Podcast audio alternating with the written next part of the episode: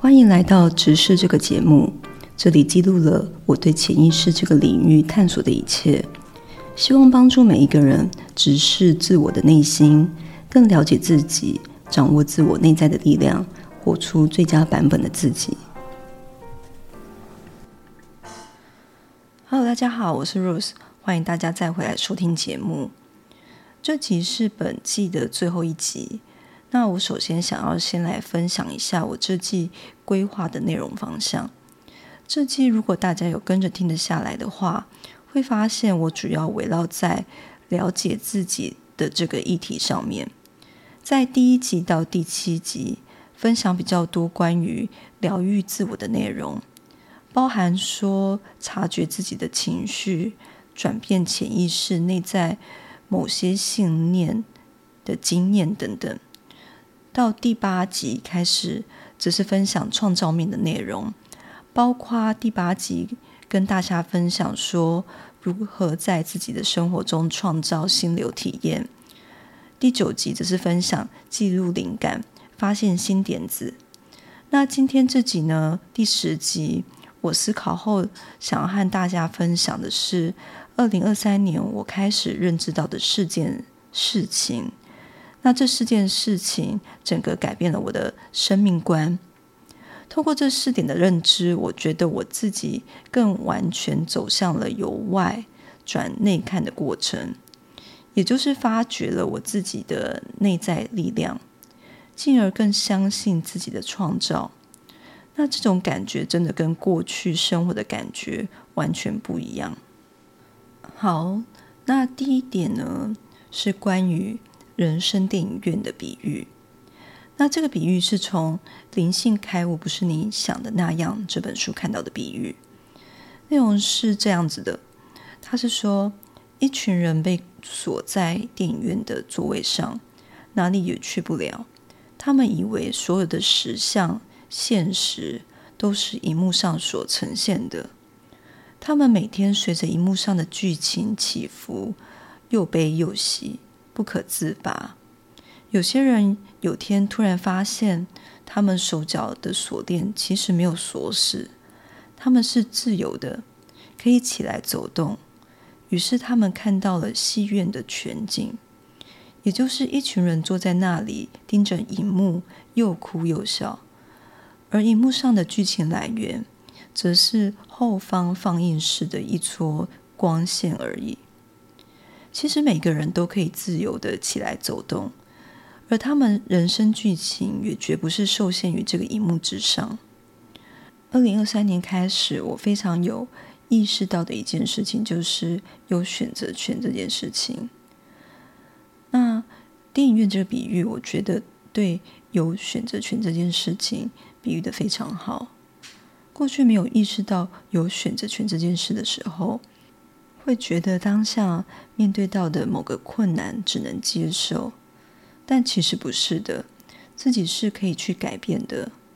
就像在电影院内，我们是可以站起来引动的，不去看荧幕上现在这个剧情，甚至是可以去选择想看的剧情。那延伸来说，开悟的状态所说的是离开这个电影院，但若我们没有要。离开这个电影院，那我们要如何在这个电影院玩的开心，体验到我们想体验的？这就是人生很重要的事情。那第二点呢，是灵魂出生前的计划。这个概念先是从同名书《灵魂出生前的计划》知道的。主要的意思是我们每个人在降临到这一世之前。我们的灵魂会先经历一个很像讨论这事的计划会议，这个会议会讨论接下来这一世想要学习什么样的内容，而会议中也会有其他的灵魂一起和你参与，彼此协议这一世互相扮演人生中的什么角色，以让彼此学习到什么。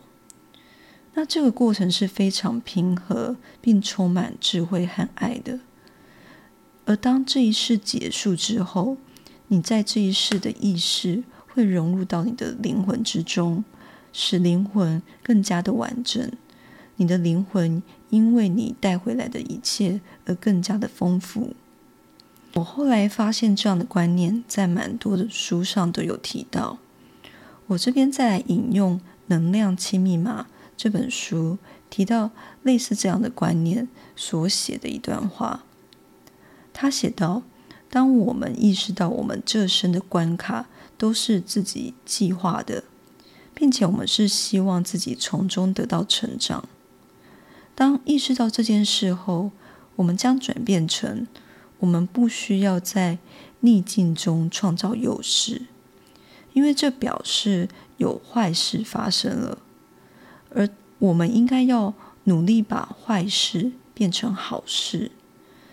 那假使其实不管人生中碰到什么状况，发生什么事，打从一开始就不是坏事呢？知道这样的概念后，让我开始对人生遇到的挫折和关卡重新转变看法。转变成，当我遇到这些挫折和关卡时，我会去想，这究竟是要让我从中学到什么？我比较不会陷在很负面的情绪里面。第三点呢，是我们每一个人都是由能量所组成。不知道大家听到这句话有什么感觉？我想这件事其实以前的物理课都有提到过。我以前在求学过程中听到这个，其实没有什么感觉。但当我去年开始对这件事产生好奇的时候，去开始看一些书、影片，还有去上相关的课程，那会发现到能量和生命连接的关系。身心灵工作者大多都知道大卫霍金斯能量表，那这是关于人的能量。和振动频率对应到的人的情绪状态，那有这个表可以知道我们自己大多处于高频或是低频。那也可以有这些连接到吸引力法则，这些都是跟能量都有关系。那更有意思的是，我们可以去改变我们的能量，要让自己处于在低频或是高频，这完全可以自己决定。而身体的能量通畅或阻塞，以及能量的运行方式，也可以显现出这个人处于什么样的状态。当知道了第二点灵魂和第三点能量这件事后，我觉得在《能量七密码》这本书就将人是什么样的一个状态讲得非常好。书中写到说，我们是有灵魂、身为能量的本质。以这样真实的本质，在具象有形的躯体中生活，而这表示我们不只是要知道我们就是能量或灵魂，还要体现出能量或灵魂的本质。我们一定要透过具象有形的身躯，把抽象无形的能量带入生命中，并认同自己就是那一股能量。我觉得这也可以很呼应身心灵平和的状态。那第四点是现在、过去、未来是联动者。那这个概念呢，就像是多重宇宙的概念。当我们不论改变哪一个点的状态，其他点就会因此而改变。也就是说，可以想象人生是像电视频道那样。有很多个频道，但我们只能选择其中一个频道来看，其他频道不是不存在，也是同时进行着。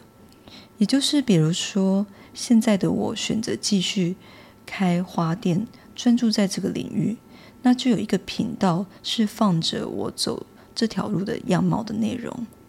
但如果我现在选择开 Podcast，跨向疗愈的领域。